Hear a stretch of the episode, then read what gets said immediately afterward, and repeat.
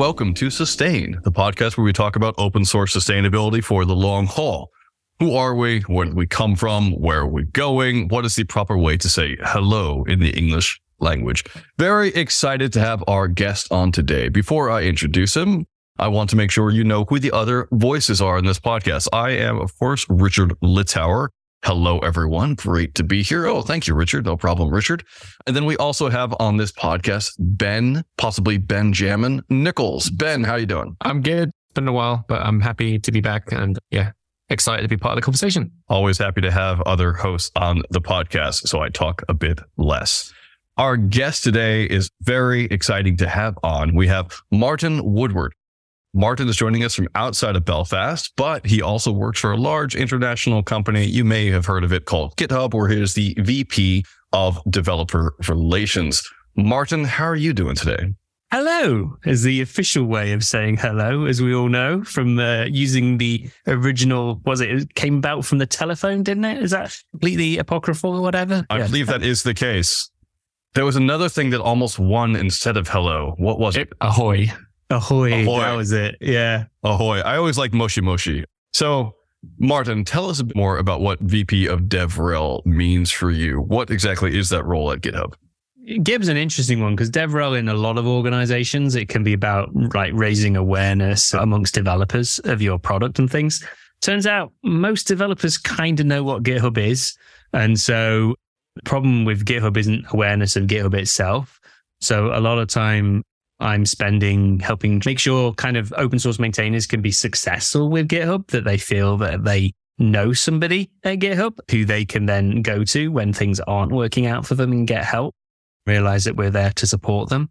And then also making sure that as we do new products and features and things, that the whole community can kind of understand where they fit. And that GitHub isn't just a place where you go to get free stuff, but it's a place where you go to do work. And it just so happens that we give away lots of free stuff to people who are doing things in the open source community.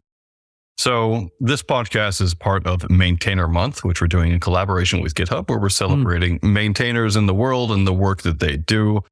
I guess I want to ask an origins question to follow up on that. Surely that DevRel is the entire company of GitHub. I'm kind of confused. How do you distinguish between the two? And how do you make sure that the work that you do helps out people who are maintainers?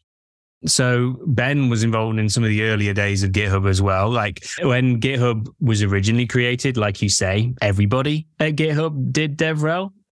Everybody at GitHub was talking to people in the community all the time. But you quite often notice as organizations grow that they need to develop different skills. Like a rule of thumb I have when I've worked in startups and things is when the size of the company grows by an order of magnitude, that usually means you need completely different processes and ways of structuring the business to make sure you can account for that. So what we found with GitHub, and it seems like with the Dear GitHub letter from Isaac, there was times in GitHub's history where it wasn't listening to the community and the community started to feel disconnected from GitHub. But if you were to cut anybody open in GitHub, strongly recommend you don't do that. But if you were to do that, they would bleed open source, they would bleed community because that's where the people who work at GitHub come from. So we needed to make sure that we were listening to the community and then also that we were still listening to open source maintainers and things. So we created a DevRel team to make sure that there was somebody within the company that was focused on that. The DevRel team is pretty small compared to the size of the community. So we have less than one person per 10 million developers, I believe. So that is not hugely like one-to-one scale or anything. And so we can't do what we do without the whole company not caring about maintainers' lives are and things. And so we just provide those bridges and provide the structure to allow GitHub to listen to the community and then also make sure we connect with various folks around that we're talking to, people like Sustain, that we're talking to open source maintainers, large and small projects, and making sure that they know we're listening to them and that we're trying to address stuff. But also here's some other cool things that we have done that you might not know about that you can take advantage of. Tell me about the origin of Maintainer Month. I know this is mainly being run by Abigail and Cara, who are both amazing people. I wish Abby could be on this podcast, but she's in Vancouver right now running a stall for maintainers at North American Open Source Summit or whatever it's called. Yeah. So tell me more about how this whole month started and how it's gotten to where it is. This kind of started in the pandemic. Previously, we'd kind of had other things like maintainerati was one, and some of the Sustain meetings where we've kind of got together with maintainers. One of the things we realized was there's a lot of value to get people together, have a bit of like a group therapy session amongst everybody. So we originally did like a maintainer summit in 2020. And when everyone was virtual anyway, we thought, well, let's all get together virtually. We did that in June. And then the following year, we decided, well, hey, this kind of goes against the ethos of open source to have this closed maintainer summit. Why don't we make this a bigger thing and involve the whole community? And so that's when we started bringing in and, opening it up to everybody and like say, hey, we're going to talk about maintainers and what it means to be a maintainer, what it means to support the people who are running our open source for us. Let's do it in that maintainer month. But it was still in June. And then this time we were like, hey, alliteration is awesome. Let's make sure we do that. What would be a better month than May for maintainer month? So we can have maintainer May or Maytainer and all that sort of stuff. And so that's why we moved it a month earlier. So yeah, that's the history.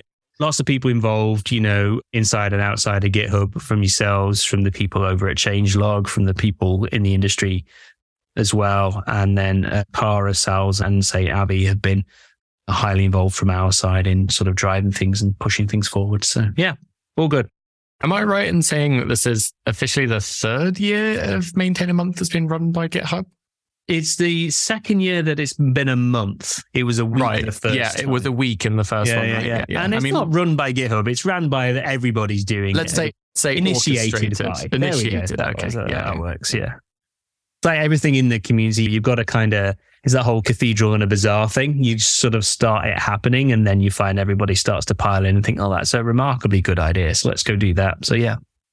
I was going to ask, because one of the most enjoyable things about working at GitHub, I spent a couple of years there, I think maybe 2018 until 20, was the kind of pitch in and make things up as you go along. And I think one of the things that's really interesting about Maintainer Month is that it does seem like it's evolving.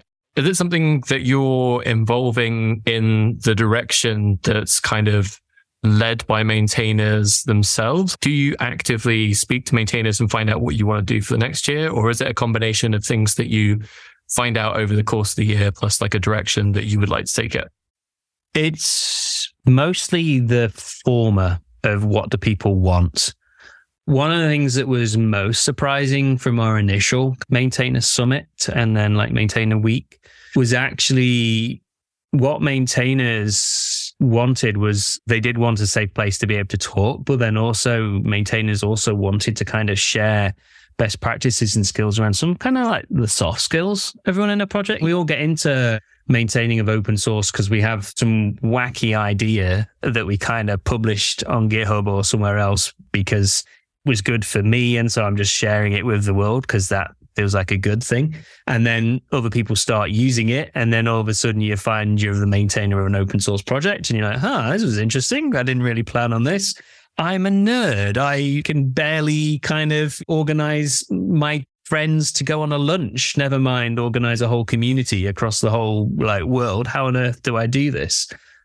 And I learned by talking to other maintainers and seeing maintainers that were doing it exceptionally well and sort of learning different bits from how they picked up stuff. So we wanted to kind of create a place where we could share best practices, but then also try to educate the community a little bit about who all is actually driving this community of stuff that you're relying on and why they're doing it. And because we noticed that there is sometimes a misunderstanding in people who are just consuming open source, who haven't maintained any of their own.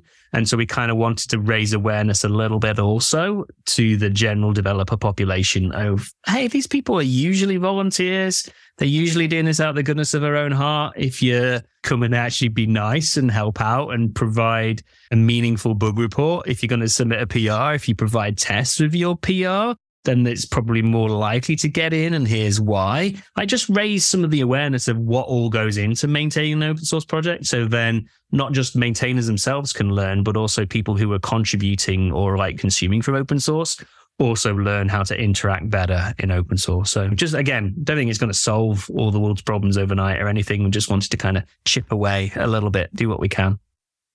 I'm curious if you put thought into how maintainer is a grab bag that's a bit too large of a word, right? It applies to authors. It applies to people who do triage. It applies to people who are code committers. How have you broken that down into segments as part of Maintainer Month? I always think about this contribution funnel, and I'll provide you a link for the show notes. The contribution funnel in handy tweet form in 280 characters or less. But basically, you have the different scales of involvement with open source. You know, 99.9% of people just consume. You'd never hear from them. If within the first 10 minutes of them looking at your project, if it doesn't do what they want or they doesn't think it does what they want, then they'll go away and they'll never come back and they'll never speak to you. And that's fine. Then a small percentage of those come down into the funnel and start to contribute time, whether that's talking about your project on a podcast, talking about their project to your friends, whether that's talking about at a conference, or maybe it's fixing a typo, fixing a bug, something like something small. They give you back a little bit of time. And then only a small percentage of those actually come down and start to give you bugs, start to give you features. And then only a small percentage of those stick around and help you run that project. And when I say the word maintainer, I mean the people who are running the open source projects that you depend on. There are contributors, people who give back to open source. Again, not always through code. It might be through documentation. It might be through triage roles within a community, things like that. But I tend to think of the maintainer as the people who are setting the direction and helping run the project. And how a project defines who is a maintainer or not, it very much depends on the governance within their own project, you know, and there are lots of different like patterns and archetypes that we see around the industry for that. But how they define it for themselves differs per project. And we as people who work with maintainers a lot need to be respectful of that as well. And then as GitHub, we need to be very aware of that different projects are structured in very different ways. So what might work for Kubernetes probably doesn't work for, say, Gina, who runs Octoprint. And it's different for everybody. So I have to say, it's interesting to bring up this point about how open source authors versus maintainers. And I think listeners of the podcast will remember a conversation, I think it's 157, with Joel Wasserman about these experiences with Flossbank, where for me, as someone that's worked in open source for as long as I can remember, he specifically started talking about the idea of like an author being someone who maybe a software developer who is just going to be contributing code because they happen to have created it anyway, instead of a maintainer being someone who feels wants or maybe feels is necessary to kind of step into that role where they're actively maintaining. And I think there will be some people who find themselves in that position, some people who want to kind of take on that challenge and don't know where to go and where to look for support and assistance. And then there'll be those people that are just like, nope, I did this for myself. One of the things that it looks like you're paying more attention to with Maintainer Month this year is making a resource library. So through the website, you seem to be kind of publishing more and kind of keeping a repository of information for people that want to kind of step into that space. Is that something that you're kind of actively doing and something that you see kind of continuing to do throughout the year? Yeah, I think we've been wanting to invest in for a while and we've been failing. And then I think it was Abby, actually. I can't remember if it was Abby or Cara. We're like, well, why are we doing this? This is all about open source. Why don't we just do this together with the community? Because the community are constantly saying, oh, do you have such and such a guide? It's like, how do I do this? How do I do that? And so we thought, well, let's just create a place where if people want to share, then they can. And that's where we will do our work that we're doing. But if people want to share their stuff as well, awesome. And then we'll see what happens. And I think it's fair to say that you always get surprised when you do that as to what actually bubbles up and what people take the time to go and invest in. And it's usually different to what you thought, which brings me to one of the reasons why open source works for a lot of places is it because if you look at, so I'm like agile software development guy, blah, blah, blah, in my day job. And like agile is the way to go. It also allows you to be agile because it allows you to get feedback instantly from the community rather than waiting for people to even have been, before you've even compiled the software, never mind before you've compiled it, deployed it and had it running on their machine. You get feedback instantly on the ideas. And again, this is a great, like the more we can do in the open for these types of things is better, because again, it allows us to iterate and get feedback and develop as we go, and shapes kind of what we do. But to answer your question, Ben, do we want to invest in this? Heck yeah, because we see there's a huge gap there, but also very much depending on where the community wants to go, what problems have people got? We'll see. So this is the Sustain podcast. So I'm kind of curious, where do you see maintainership going in the next 10 years? One thing that I'm spending a lot of time kind of being concerned about right now is around some of the funding challenges that exist, you know, in terms of making things a bit more sustainable. We see people wanting to go full-time. We see all of the VCs pushing the companies they're backing that they must have an open source strategy as part of a thing that they're pushing.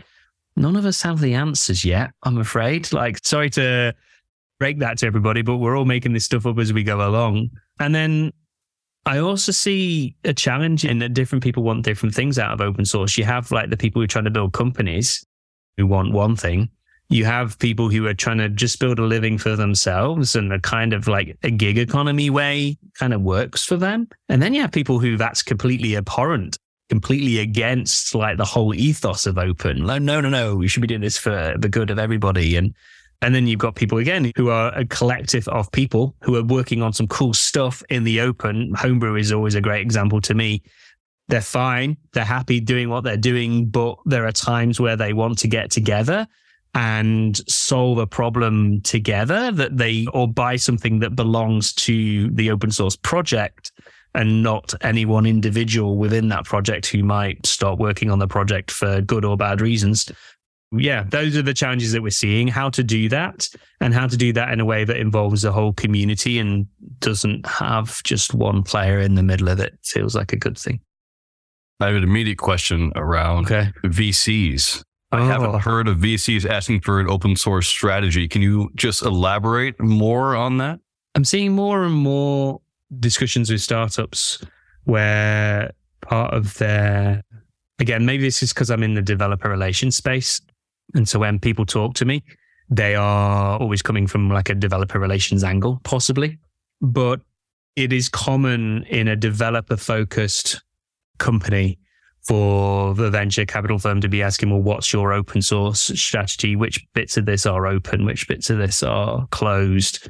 It's part of an awareness play, as part of an adoption grab, which is often the thing with VCs, you know. And so you see it around the industry. And then you also see some fast-growing companies who are doing a ton of the stuff they do out in the open, like Next.js with the cell and things like this. So yeah, I see more and more that VCs are asking for it. Again, could be a very biased viewpoint of where I sit in the industry though, but it's definitely something I see. Yeah, it's really interesting to me because I don't know if I've seen resources for how to pitch open source to your VCs when you're an open source maintainer. And that sounds like a really great resource to have. I know I've been in discussions similar to that, where I've said, like, here's how you pitch your project to potential funders, but never specifically like, here's what you say if anyone who's going to invest asks that question. I think it's just a cool idea. Yeah. It seems to me like we've got a potentially obvious bridge here. I was going to ask anyway, because knowing how small the DevRel team is and knowing how much you kind of pull things together rather than necessarily standing out in front for the organization. How much of an involvement do you have in like the GitHub Accelerator program and the M12 fund that's kind of coming up? And do you see your team getting involved in that project? Do you see there being a nice pathway to kind of enable projects to jump on either of those pathways in the future?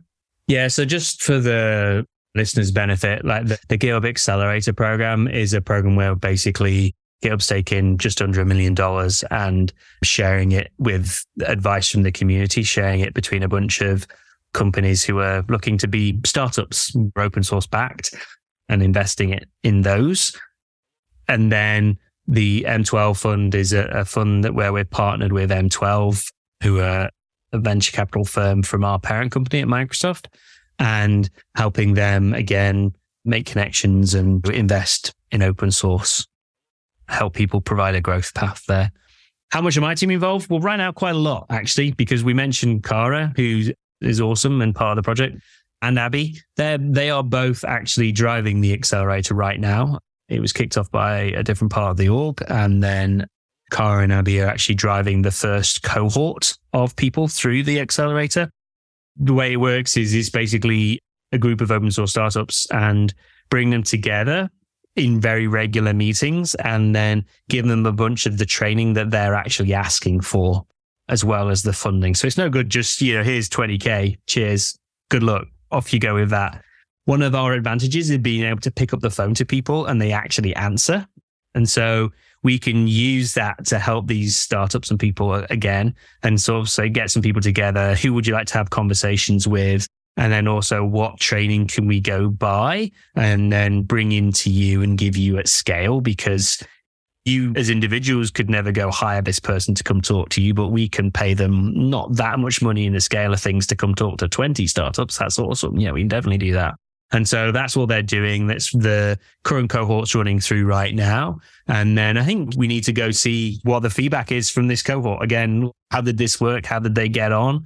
What value did we add? And then decide what we do with the next cohort, adapt and sort of see how that goes. So very involved right now is what I would say, Ben. And sadly, it's like literally all the same people. People are always amazed how few people are actually there doing the things, but it's the same with our whole industry, isn't it, really? You look around and it's always the same people doing the same things. And I've noticed that about open source as well. Like maintainers are the givers. When you talk to them, you go usually find amazing things that they do in their spare life, in their normal lives as well. Like they're the people who stand up in their community and volunteer schools, volunteer for church groups, go out, litter pit, go out, build stuff.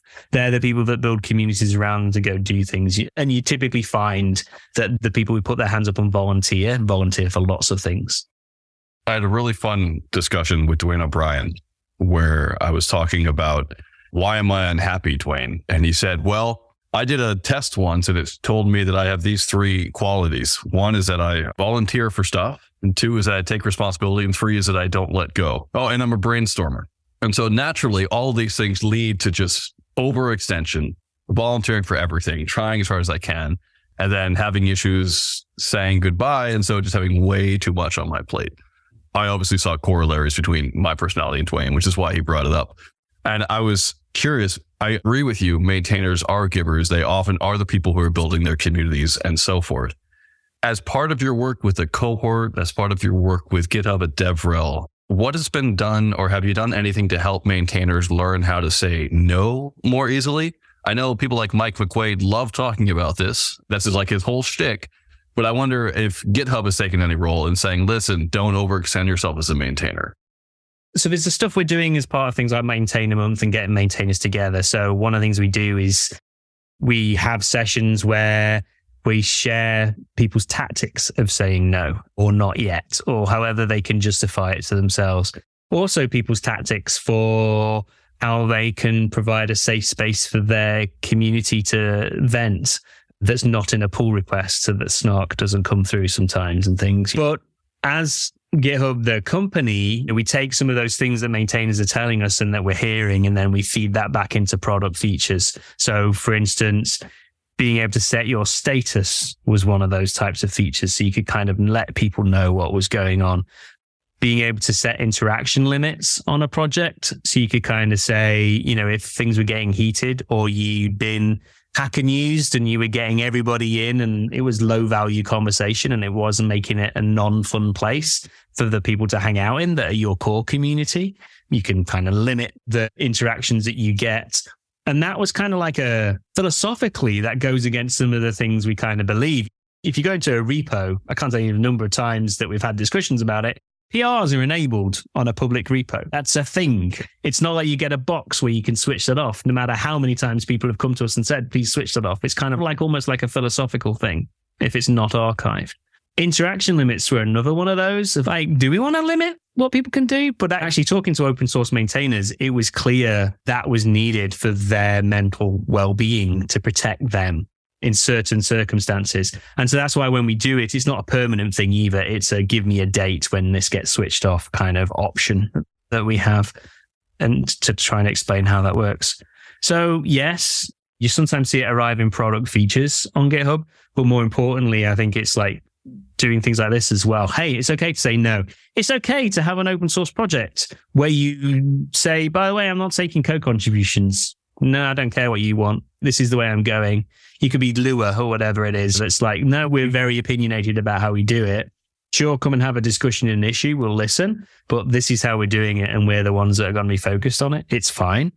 That's completely fine way of running a project. You don't have to take everybody's PRs because you're maintaining this stuff. You've got to be responsible for it going forward.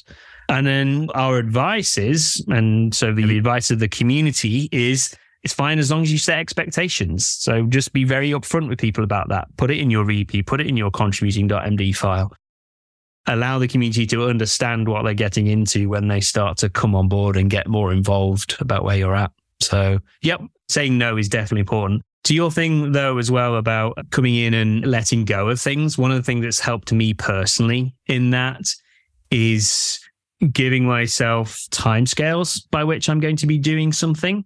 And then when I detecting early, when I know that something's starting to, I'm not getting the fun out of it, and then giving myself a timescale by which I'm going to back out of that thing, and then doing the best I can to leave that thing in a good state when I'm no longer there. And then that gets rid of the guilt on me that I've done my bit. And from that point onwards, it's kind of the community. But I didn't just run and leave. I did the best I could to hand over the reins in as responsible way as possible, because otherwise what happens is you get burned out and you get to the point where you have to leave, and then you find you did leave them in a bad state. And we've all taken on projects in our lives where we've been the one picking up something in that bad state and we've kind of had to drive it forwards. So the thing I do is like set a time limit. That's when I'm going to be doing it for. And then what am I going to do to get this thing into the position it needs to be so I can hand over the reins and communicate that, blah, blah, blah. And then I feel a lot better about it. That's just how I justify it in my own brain, which helps me, which is all that's important after all. I like that. That also speaks to me of strategical thinking, which is makes sense given the role that you're in. So we've talked a bit about setting expectations for people beneath you as contributors, for people in your community. I'm curious, what advice do you have or what thoughts do you have on setting expectations for people above you, for senior management, for funders, for projects around keeping open source and also your role as a maintainer sustainable for the long run? One of the things when I've worked in companies and I'm doing open source, I like to make sure the business understands why I am doing open source and the limitations that this has. So why are we doing this in the open? And then therefore, what restrictions does that give us? What are we trading off by doing this? So we didn't even mention one of the things I did in a prior life. I was one of the people at Microsoft who kind of helped change how Microsoft approach open source. Back in like 2012, created the Microsoft GitHub org. Previous to that, we had a thing called Coplex, which I was looking after at the time, which is kind of like Microsoft's version of SourceForge, you know? And then we made the decision to we were kind of ghettoizing our own community. And this is how I communicated it to senior management. Hey, like nobody on GitHub knows that this community even exists. And that's where people can see other people because they don't come to this other space. So we need longer term, we need our community to be over here because that's where people will see this work. And then they'll understand that Microsoft actually does a lot in this space that they just didn't see it before. Then when it came to things like TypeScript or .NET or whatever, like some of these bigger projects when we're open sourcing them, or when it came to, say, the Git project, and we were taking a large dependency on an open source project we did not own, like we can't control what it does, what do those things mean? And for something like Git, for example, which is an existing community, that means we need to contribute back to that community in some way. Open source communities value code contribution over everything else. We've all been in communities where people talk a great game, but if you're not helping me move this project forwards, then it's just talk. You know, talk's cheap. So becoming part of the Git community meant committing long-term, we need to have people who are going to be contributing to the Git community. And for somebody like Microsoft, who is not only taking an investment, let's say at the GitHub level, of dependency on Git, but also their internal engineering systems, moving the entire Windows engineering team moving Office engineering over to source control system of Git, which they do not own, and they owned all their other previous source control systems. How do we do that in a way that will allow you to make sure the features in that version control system allow you to work and allow you to go forwards and keep using it? And so they was kind of explaining it in that way. I don't know if that answers the question. That's probably a bit too strategic, but it's like, what do we need to do and why do we need to make those decisions and why are we doing this? And if I hear back, we're doing it for PR or we're doing it for karma, whatever, you know what I mean? Like we're doing it for because developers will like us better. Well, great. That's cool. And yes, that is a benefit. Last time I checked, you can't cash a karma check. You can't take it to the bank and get money from it, which is what businesses tend to need. And so what is the business reason for us doing this? And oftentimes for a large company, it's things like getting this into the hands of lots of people. Kubernetes, for example. Like, let's make sure Kubernetes is awesome because we know that we can capture 5, 10% of the Kubernetes community. That's a lot of money. So great, let's go do that. Linux. Why on earth did Microsoft contribute to the Linux kernel? Like, surely they used to have a CEO that said Linux was cancelled. How does that give? Turns out if Microsoft have people that work on the kernel and they make the kernel 0.05% faster, their bill for running Azure, which is their massive data center thing, just went down millions of dollars. So they more than justify that one person. And yes, to get that change into the Git project, it also has to run faster on AWS. It also has to run faster in GCP, whatever their competitors are.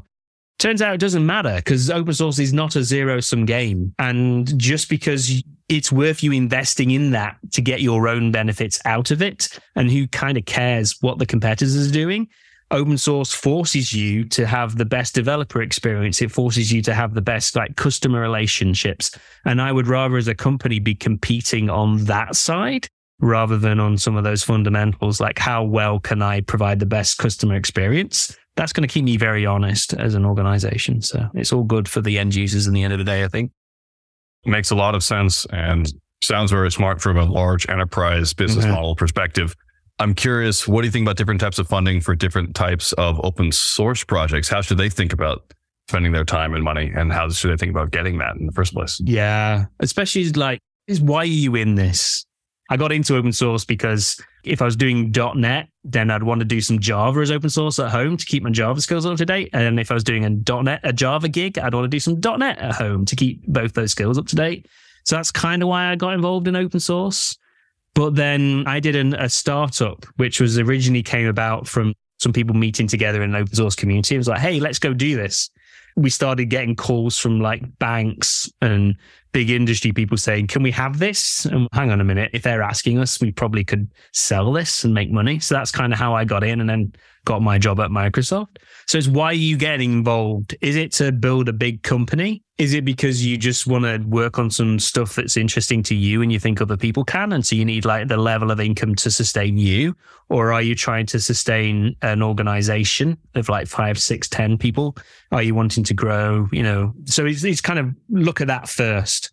Or is it I'm working on a community already and what I want to do is just like have my community come together and like be able to buy things without taking a critical dependency on me?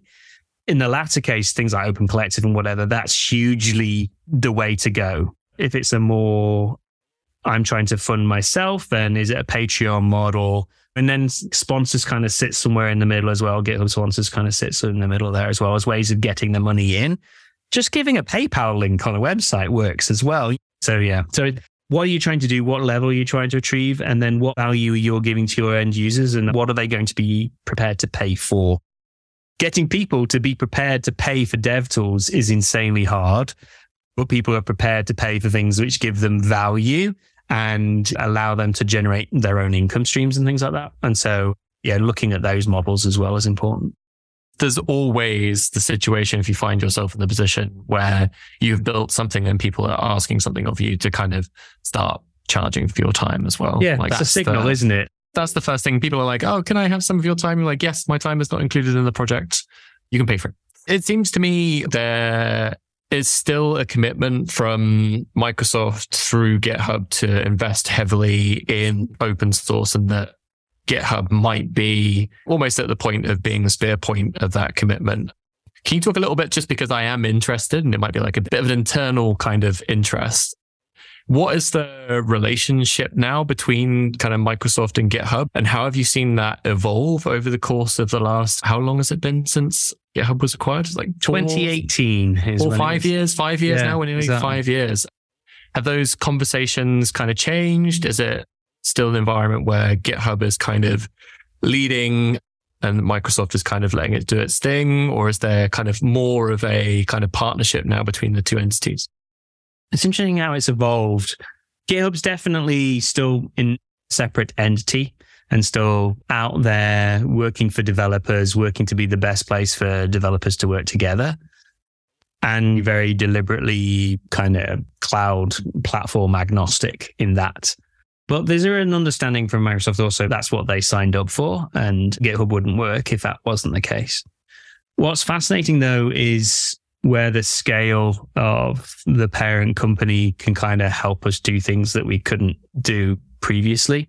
So whether it's through things like M12, like the partnership with M12 to actually get some money into open source, or frankly, having the budget and the room in kind of like the bank balance and things to be able to give away $500,000 to open source projects.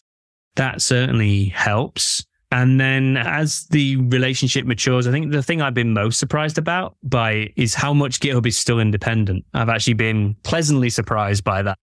Yeah, we're nearly 5 years in now, I guess. That's crazy. And yeah, it's still very much a separate company, very much a separate culture, but one that's not afraid to lean on the parent company when things can be done that feels in line with sort of GitHub's core values, which I don't believe have changed. I just believe that we're able to execute on them a bit better now, from my experience. What's fascinating to me, though, is how much people from Microsoft can kind of assume that, like, how GitHub should be versus what it is. Like, they always can sometimes get a little bit confused that it's a separate company, because that's not how the rest of Microsoft works. But it's a very deliberate decision taken at the highest levels that GitHub does remain independent and the place where developers come together. Thank you so much for that answer, and for all of your answers. They've been really excellent. Where can people learn more about your thoughts in general? Do you have social media, a blog, etc.? Yeah, if you head to martin.social, which was a fancy new domain name I bought myself the other day, and then you can not only find me on things like Blue Sky and stuff, but it's got links to Mastodon and Twitter and stuff like that. So yeah, martin.social is a place to head to. Cool. Thank you so much. Martin.social. That is super easy. Thank you so much. And of course, you can hear more from Martin on GitHub's The Read Me podcast. Each month, Martin and co-host Neha Batra deep dive into the trends shaping the future of technology, the culture and craft of software development, look back at the milestones that made open source what it is today, and learn from community experts. You can find that at github.com/readme, or subscribe to The Read Me podcast wherever you get your podcast. Go check it out.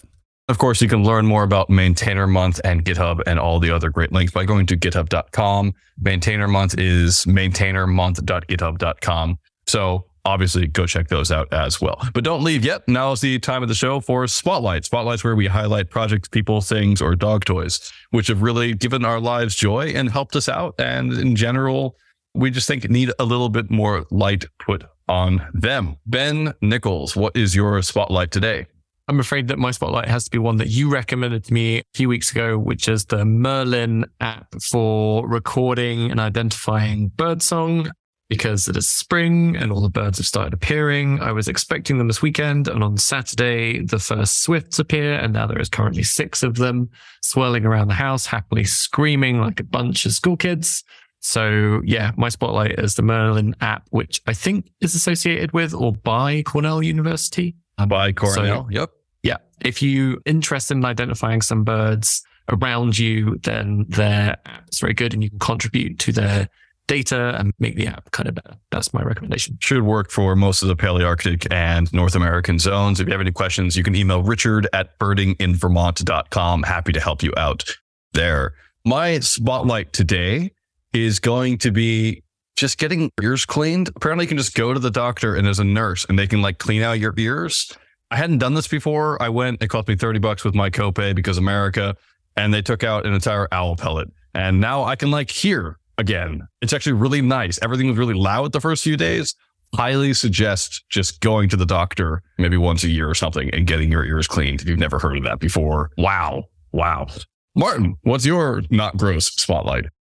Yeah, so Ben knows this about me, but the way I keep sane is by building things, whether that's communities or whatever, but I like building electronics projects and stuff. And a project I came across recently was the WLED project, which is a way of connecting a bunch of LEDs to a low-powered kind of device. If anyone's played with ESP Home, it works in a similar way. You very easily flash kind of your little device with a thing over a website. It's amazingly trivial. And then you get a thing with a built-in web server that can do stuff. So what I did was I 3D printed a GitHub lamp, and then I've made that available at Octolamp as the repo, which again, we'll put in the show notes. But that's all just WLED, and you can do all sorts of arty, lighty projects around the house. So yeah, great project. Super cool project. Loving these spotlights today. Martin, thank you so much again. Listeners, I hope you've enjoyed this podcast. If you have, please let us know. You can email us at podcast@sustainoss.org. We've gotten two emails since I last requested people to email. One has been spam. The other one has been, hey, can I be on the podcast? And I'm pretty much said yes. So email us, please. If you have any thoughts on birds or sustainability, that'd be great. You can also like this podcast on Apple or Spotify or Google or wherever you find podcasts. You can go to podcast@sustainoss.org. to learn more about the other guests. We've mentioned a lot of them today. We do have the show notes, which will be available. So do check those out. Thank you, Deanne, for your amazing show notes. You can also suggest guests for us. Please do so. And you can talk more with us at our discourse.sustainoss.org or on Mastodon. I never, ever check the Twitter. Thank you so much, Martin. Once more, that was great. Have a great day and keep helping maintainers everywhere maintain the things that they maintain maintainably.